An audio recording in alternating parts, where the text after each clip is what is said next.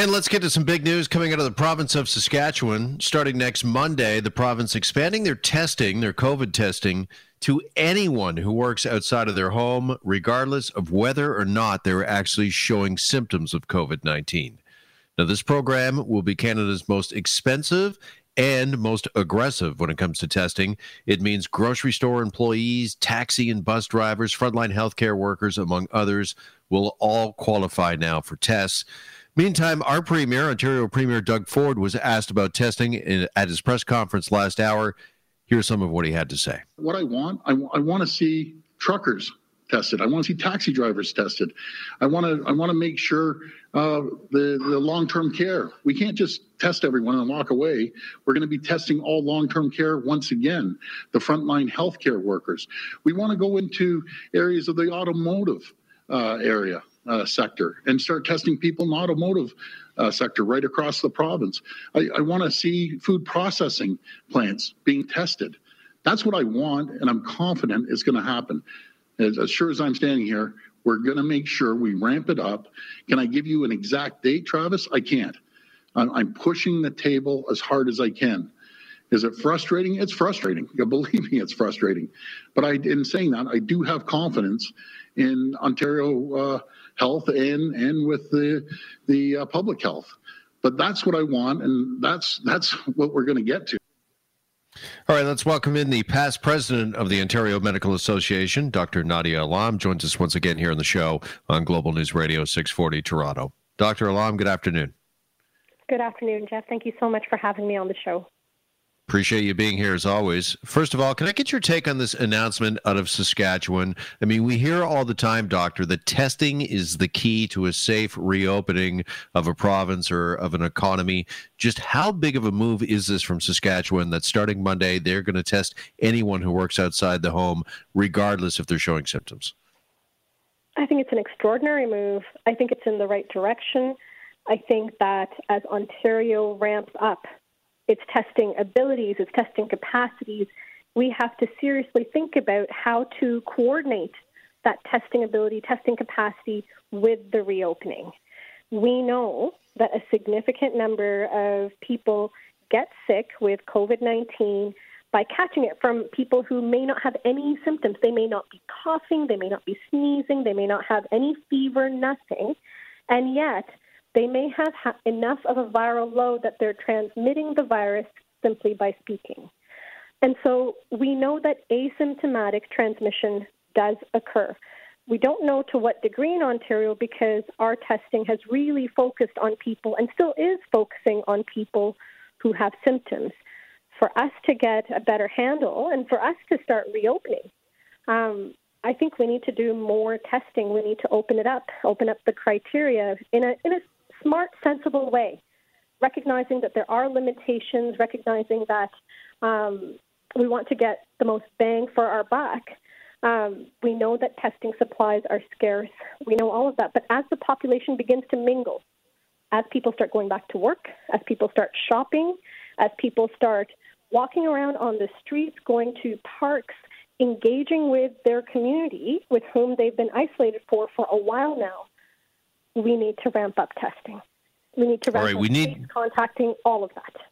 We need to ramp up testing. We need to open the criteria when it comes to testing. But we still, as you well know, Dr. Alam, are falling short, short of our daily targets when it comes to COVID testing. So, why is Saskatchewan seemingly doing a better job when it comes to testing?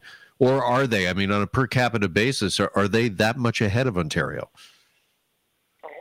It's for me to say because I don't know the inside outs of um, why our testing capacity has been so slow to ramp up. I know generally that testing supplies have been hard to come by.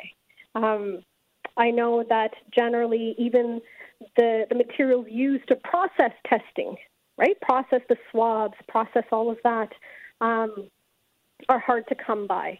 And Ontario has, and, and I suspect, like other provinces, has struggled to source enough.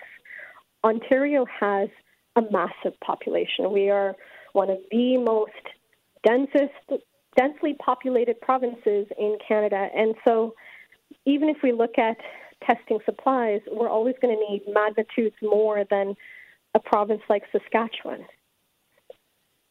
Now, the Premier also talked today about, as you just heard the clip we played uh, before I invited you on the air, about instituting random testing for truckers, taxi drivers, auto workers. Is that a move you'd be in support of? I would be in support of testing anybody who comes in close contact with other people. Um, and again, that's by virtue of the fact that we know that some COVID 19 spread does occur between asymptomatic people just through the simple act of speaking. I'm also in favor of universal masking. I think, if nothing else, people should be wearing cloth masks. If they can get their hands on higher level masks, that's great.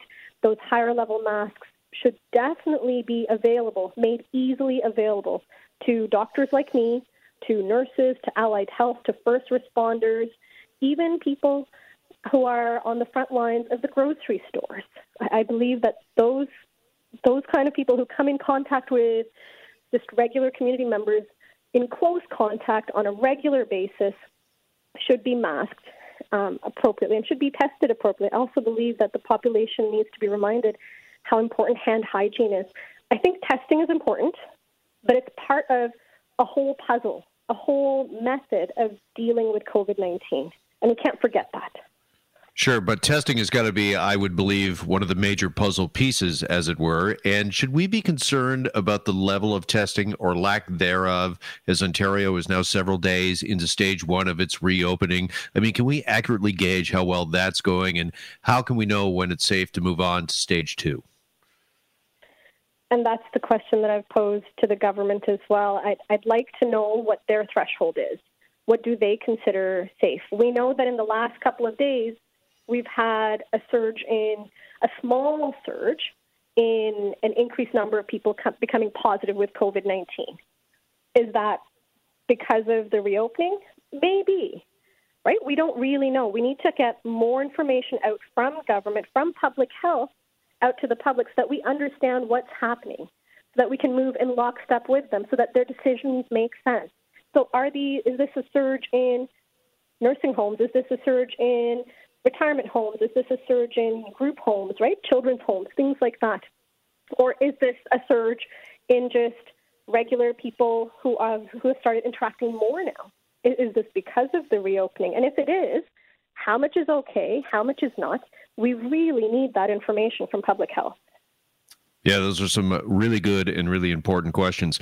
Joined on the line by Dr. Nadia Alam, past president of the Ontario Medical Association, also making news this afternoon is the president of the Canadian Medical Association, who says that our, and this is his word, sick healthcare system isn't ready for a second wave. Uh, what is the major concern here, Dr. Alam, when it comes to our healthcare system in a potential second wave?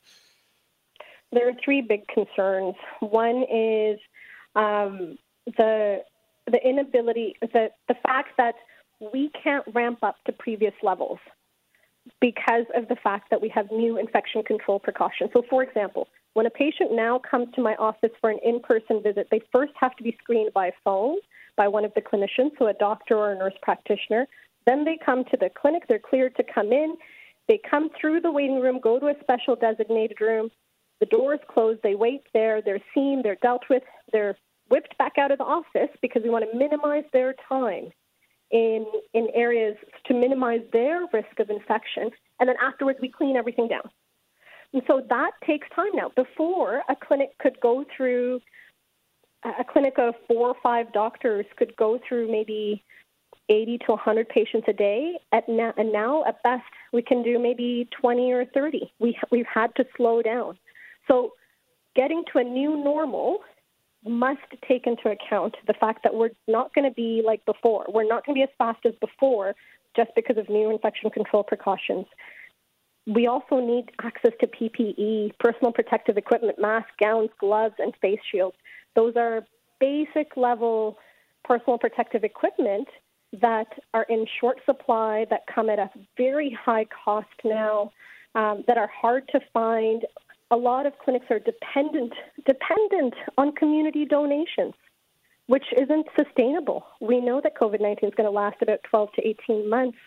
And as the surge continues, we need to be able to make sure that the people on the front lines are protected, as are the patients whom they're seeing. Um, the final piece is health human resources. We know that a number of clinics, outpatient clinics, community clinics, have had to close down because of lack of funding and stabilization, income stabilization from the provincial government. They don't qualify for the federal funding or they've tried to access it and have found it insufficient. This is a problem. It's a slowly brewing problem that because our healthcare system was operating at 100% capacity before, to lose one family doctor affects one to 2,000 patients. To lose a specialist means all those hundreds of patients who are taken care of by that specialist or who are in queue to see the specialist now have to line up at the back of another wait list. Those are three major issues that we're facing and that haven't really been responded to in a good way. You know, one of the things that really stood out for me, Doctor, when it comes to the CMA report was physician fatigue. And I'm just wondering whether or not that mm-hmm. has been discussed or uh, talked about enough, just the toll that this is taking on our frontline uh, healthcare workers uh, in the fatigue that they're experiencing and facing. I read through Dr. Buckman's statements, and, and I agree with him 100%. He describes it as moral distress. There is this sense that you're putting your life at risk, that you're risking the lives of the loved ones that you go home to but at the same time, you can't turn away from that call of duty to serve your community. And so what you need are are things like PPE, right? Personal protective equipment to help mitigate that risk. Um, what you need is appropriate funding so that you're not you're able to afford to buy that PPE in the first place. You're able to get the resources you need to take care of your patients. There's been a lot of focus during the pandemic on the hospital system Unfortunately, the community system, the community health system, which is where we have the majority of our care given, right? That's family doctors' offices, it's home care, retirement homes, nursing homes, um, homes for the disabled, um, all of that, pharmacies, even, right? All of that. All of that has kind of been ignored during the pandemic. And a lot of the community physicians are, are beginning to feel it we're, we're beginning to feel the fatigue of having to figure this out ourselves, having to source everything ourselves, having to do everything ourselves while the government focuses on the hospital system. Just finally, I want to ask you BC's top doctor, Dr. Bonnie Henry, she said uh, yesterday that a second wave is coming because it has in all pandemics. That's the lesson of history. Would you agree with that? Is a second wave, is it inevitable? I agree with it. She is more of an expert in this than myself. Um, but certainly, reading around the history of these kinds of pandemics, it's true. Is the second wave going to be as bad as the first one? Maybe, maybe not. That I'll, I'll leave to experts to decide and model and, and discuss. But we have to prepare ourselves. We have to prepare ourselves for the fact that even before the pandemic hit, there were a number of people on wait lists. There were a number of people who were slated for surgery and and, oper- and procedures and, and care that has been delayed or disrupted by the pandemic. We not only have to make up for that, right? We not only have to make up for that, we have to continue caring for the new group of people who need care, who need specialists, who need imaging, who need procedures and surgeries, who need nursing home beds. So it's a it's a lot. We have a lot of work to do ahead of us. Reminds me of the adage prepare for the worst while hoping for the best. Uh, Dr. Nadia Alam, really appreciate the time as always. Uh, thanks so much, and we'll uh, talk again down the road. Thank you so much for having me on the show. You take care and have a good day. You as well. Dr. Nadia Alam is the past president of the Ontario Medical Association.